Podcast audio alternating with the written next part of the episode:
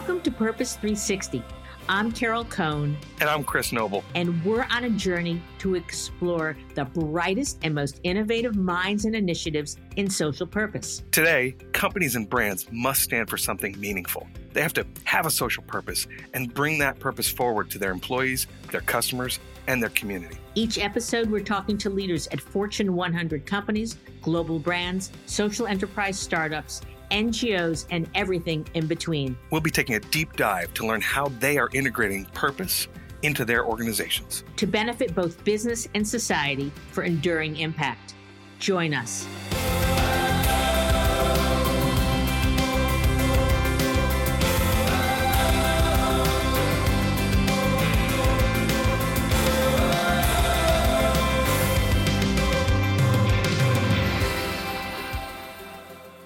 Hi, it's Carol. We have a very special episode today. After 10 amazing guests, we're pausing to revisit some of our favorite insights. These are not just things that have inspired us the most, they are also actionable ideas you can apply to your purpose journey right now. My purpose has always been to enhance the purpose of organizations and that of practitioners that are doing this work every day.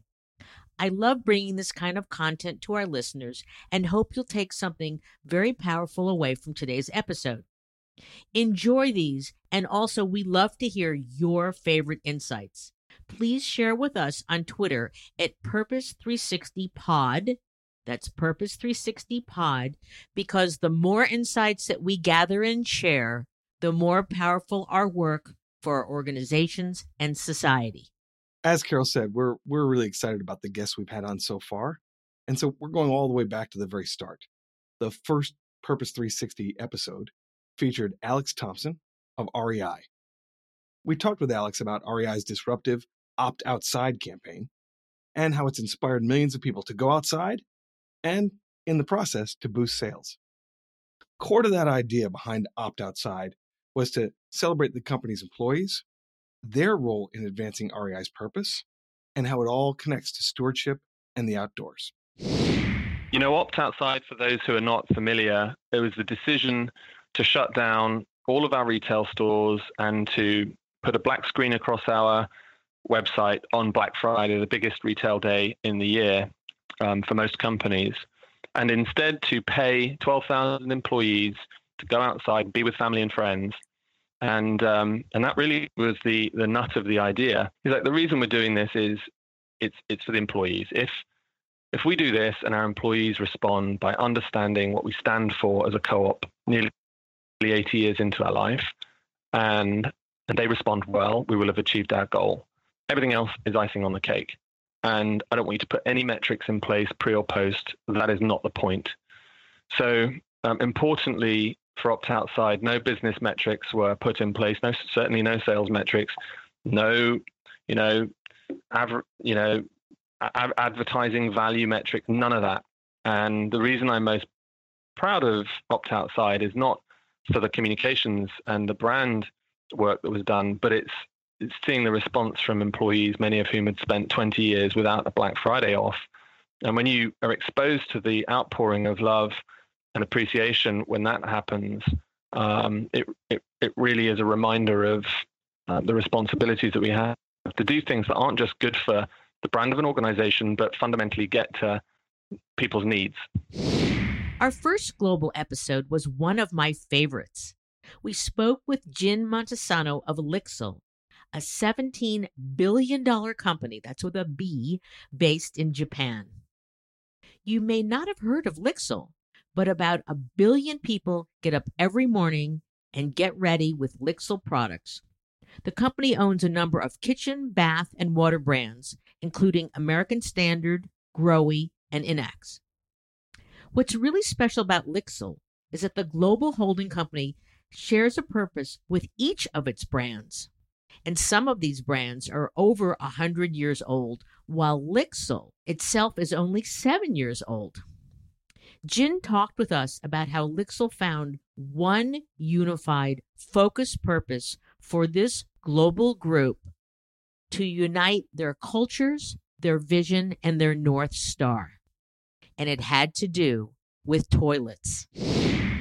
Social purpose was almost a business necessity in some respects. I joined the company in 2014. At the time, Yoshiaki Fujimori was the CEO of Lixil. He was actually recruited to help establish Lixil as a global company after the five um, domestic companies came together to create Lixil. They wanted to quickly globalize by doing more M&A. And they basically turned to me and said, so we've done all these acquisitions, but we don't really know how to tell our story. Um, we need to now start to explain to employees and external stakeholders what is Lixil really about and start to pull together our narrative, our brand, um, and, and our purpose. There was this sense that we needed to unite our 70,000 employees under one roof and give them some true north direction that was going to be more than just a financial target now that we were this big giant of a company. You know, why do we need to exist as a company? We really wanted to dig deep and try to understand what our purpose is as a social actor in this mm-hmm. ecosystem that is global society. It is a, a huge challenge on the one hand, but if you think about you know our colleagues in the space looking at brand purpose looking at social purpose you know they're going to have to make a case for it and i was in a situation where the ceo and the executive team was looking to me for some holistic direction saying how do we actually tell one story and a, a single compelling narrative now how should we go about talking about this company not only to our employees, but our business partners, our customers, to governments who've never heard of Lixil when we walk through that door and have to explain who we are. So for me, um, you know, we call this building a corporate narrative or a master narrative. And a lot of companies, communication agencies will do this kind of work. And of course, I've done a lot of narrative um, development in my previous jobs. But in this particular case, I decided it isn't just about the retelling in a beautiful way, what it is that we do. We need to first figure out why are we here? And when we were able to define that more clearly, then working out the beautiful language about who we are and what we stand for became much easier and more natural. And so that's what we ended up doing. I bet that if many of you took a look around your bathrooms or your kitchens right now, you'd find a Kohler product. The brand's well known for its home products, but here are a few things you might not know. Kohler also operates in industries including hospitality, real estate, even power. Their family run business started in 1873 that operates out of Kohler, Wisconsin. Kohler has a long term commitment to being a good steward, making the world a better place. And they also have a cutting edge incubator called Waste Lab, which finds new applications for the waste produced from manufacturing or recycling, all the line of Kohler products. We had a pleasure uh, this summer of chatting with Laura Kohler, great granddaughter of the company's founder, and the lead uh, for human resources, stewardship, and sustainability for the company. She talked about how a century plus old company is attracting talent through stewardship. Engagement has been part of our DNA for over I would say 15 years. And I've seen the power of an engaged workforce. And then because I also had another job, which was the stewardship piece, and marrying the two together was the aha moment of wow, stewardship and sustainability can really help drive engagement.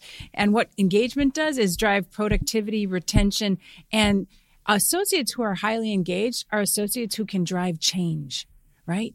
So what I've learned is that people come to Kohler to be part of the stewardship and sustainability journey. And they say, I want to be part of a company that's doing that, or I want to do it and I want to be physically involved. Mm-hmm.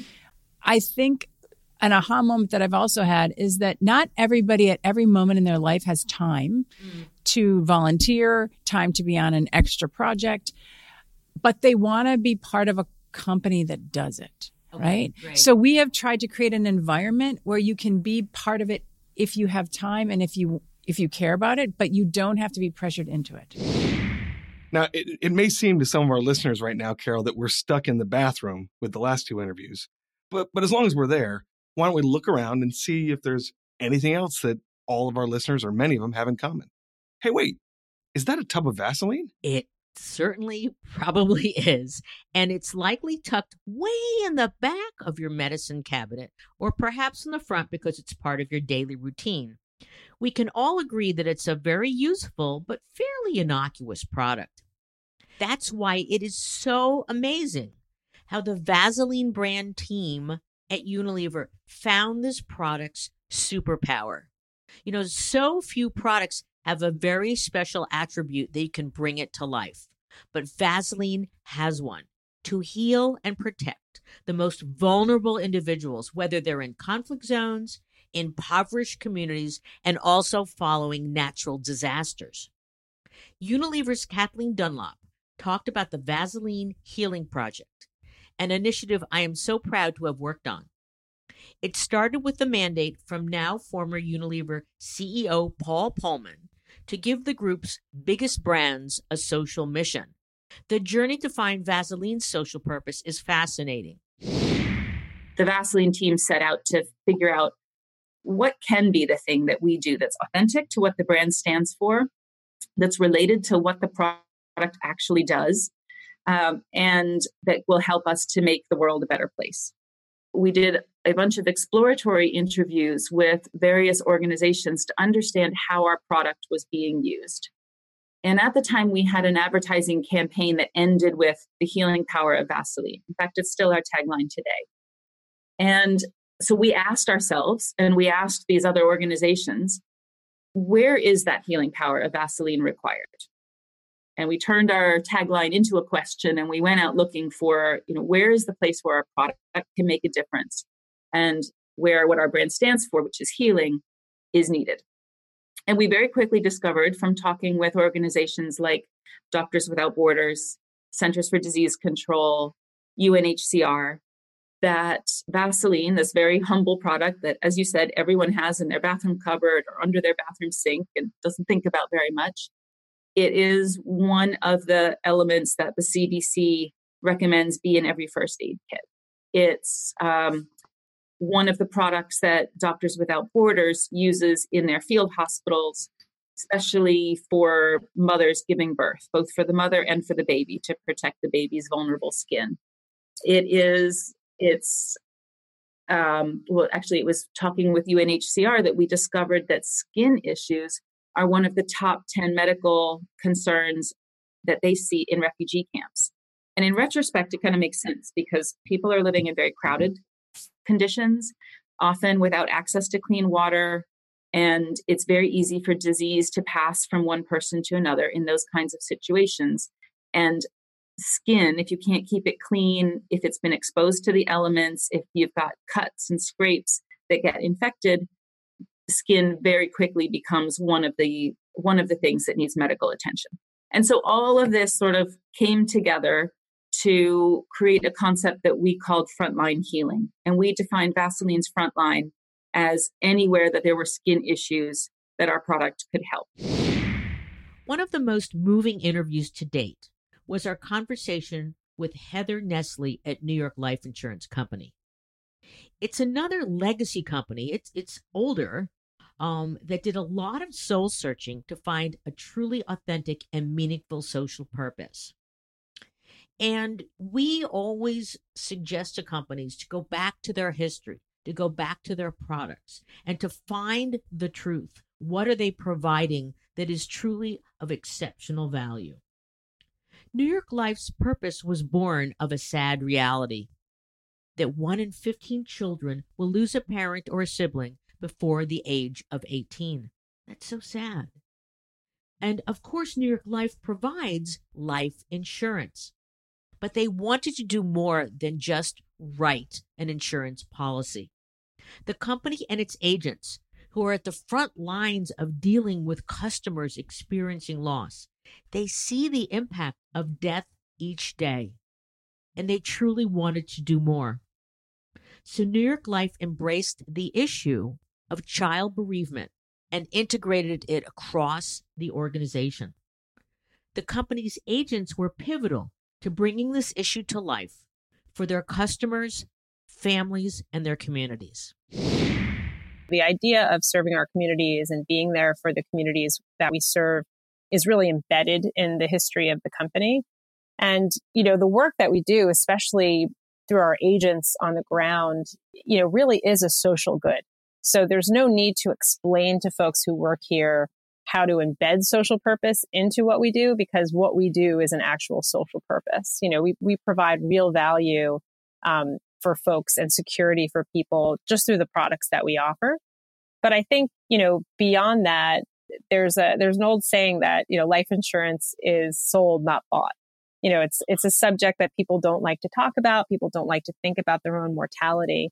And so the folks on the ground, you know, our, our distribution network really have to find ways to engage with the public to not just make them aware of, you know, what life insurance is and why people need it, but to build trusting relationships because this is, you know, a large purchase that you're going to make. You're likely only going to do it once, maybe twice in your life. Um, and so people really need to feel comfortable with the, with the company and the people behind that product.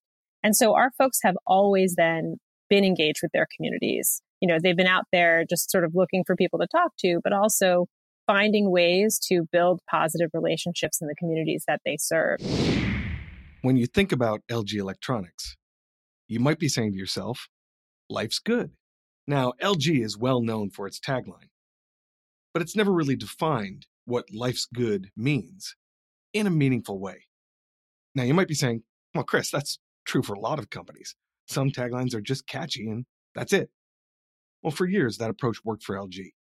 But when the company was seeking to discover an authentic approach and to tie it to a meaningful purpose, it saw this tagline as a tremendous asset. The company asked itself, what does life's good really mean? Carol and I joined LG on this journey about two years ago. And working with them, we found that LG had a unique role to play in helping youth develop the skills of sustainable happiness a happy life is a good life, but achieving it isn't always easy, especially for today's generation of kids who experience high rates of depression and stress. LG's Mike Pepperman talked with us about how LG convened key stakeholders to find and align on its social purpose. It's really important for us um, to ensure um, that this was really authentic to our brand and, and in order to ensure that we did that the right way, it's important to bring together a wide variety of stakeholders. Um, I believe we had we had somebody in there from all of our business units, consumer facing and commercial facing, and um, all levels of executive leadership. Um, and and they each provided a unique perspective, um, not only on um, the insights that they brought from the consumer standpoint, but how they felt about our brand and our company and, and where we should be focusing. Another great takeaway from the LG program is how they set their goal to reach 5.5 million youth. That's ambitious, but setting goals can be difficult for organizations just starting on their path. It's tough to conceptualize what impact really means one, two, three, five years out. To do this, LG had to set their sights high and also turn to its trusted partners. It was important for us to to pick an aggressive goal. Um, we we wanted both our impact to be significant, um, as well as the perception of that impact to be significant. Um, so it's going to be a, a challenging goal um, to achieve. Um, the, the organizations that we're working with are uh, a little bit more grassroots. There's an organization called Inner Explorer, um, which is a mindfulness-based um, organization that that helps bring the sustainable happiness to, kids through um, school programs, and, and, then Project Happiness, which is a, a high school-based happiness club program um, where they practice um, sustainable happiness skills through daily habits. Um, and so we're working with them on ways to um, increase the, the reach of these programs, um, but in a way that's impactful. These aren't programs that are just providing kids with access to a video, and then we hope that they go home and, and practice human connection. They're actually working to instill uh, a life change, to instill these skills um, for these kids to incorporate them as part of their daily routine. This last insight will challenge listeners to not go forward, but to go backward and to think like toddlers. That's right. Go back to being two or three or four or five years old and remember that creativity that you had every single day and the wonder that you had when you looked at anything and you could make it into something magical. My dear friend Paul Lindley, founder and former CEO of Ella's Kitchen, that's one of the UK's leading baby food brands, talked with us about how today's leaders can benefit from an unadulterated sense of joy and creativity by just going backwards and thinking like a toddler. This perspective guided Paul in starting and growing Ella's Kitchen, a company that has profoundly advocated for early childhood nutrition, even pushing legislation through Britain's parliament. It's a company that was quite literally founded with and for a purpose. I love Paul's perspective about brands that exist to advance a social mission. And this brand was named after Paul's daughter, Ella, and her journey through eating vegetables. Veg first, as Paul would love to say. Any brand starts from the inside and works out. You can't just say, okay, we're going to say to the external world, we're going to do an advert, we're going to try and persuade people who want to buy from us that we stand for this, this, and this, and it will improve their lives by this, this, and this, and therefore they should buy it. We've got to live that. It's not. It's not authentic. It won't. It won't work unless we're living those values and those, those that that brand value internally in our culture and in the environment that we work in. And therefore, that's all to do with people. So, building a business with a people centered approach, the money follows that, um, and uh, and you get trust, and you can build prosperity, and you can do good with that prosperity. In our first 10 episodes, we have been thrilled to have great conversations with just amazingly smart, dedicated, passionate, and even intense people. We learned a lot about the technology of uh, putting a podcast together from often three, four locations. I'd like to thank our producer, Pete Wright, who is a guru, or what do you think he is? Chris, I, he might be a Sherpa, but he's it, it's one or the other. Either he's at the top of the mountain and we're we're striving to be like him, or he helps us get up the mountain.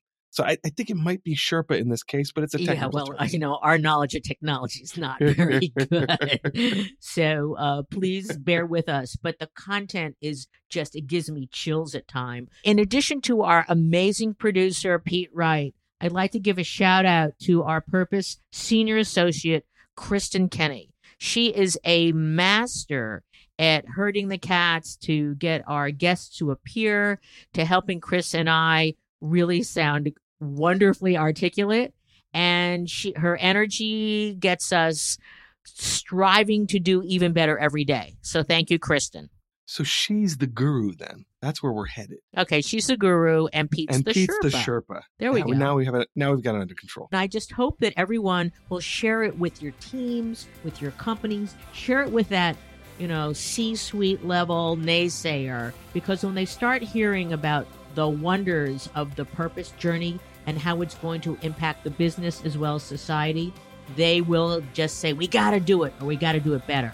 That's right. And, and you can help them find us and listen to it by going to purpose360podcast.com, where we've got all the full episodes. We've got show notes. You can read up on some of our guests. And, and of course, you can find links to subscribe on your favorite podcasting platform. But, but the most important thing, and, and Carol will tell you this too, is to, to keep giving us your feedback and your ideas. You can find us on Twitter at Purpose360Pod, and we're open to suggestions for future guests, topics you'd like to hear more about, anything you can think of as relates to a company's purpose and how they pursue it. In the next few weeks, you'll hear from leaders at Stonyfield, Alaska Airlines, AFLAC, and more. So, in closing today, I'd like to ask you what's, what's your, your purpose? purpose?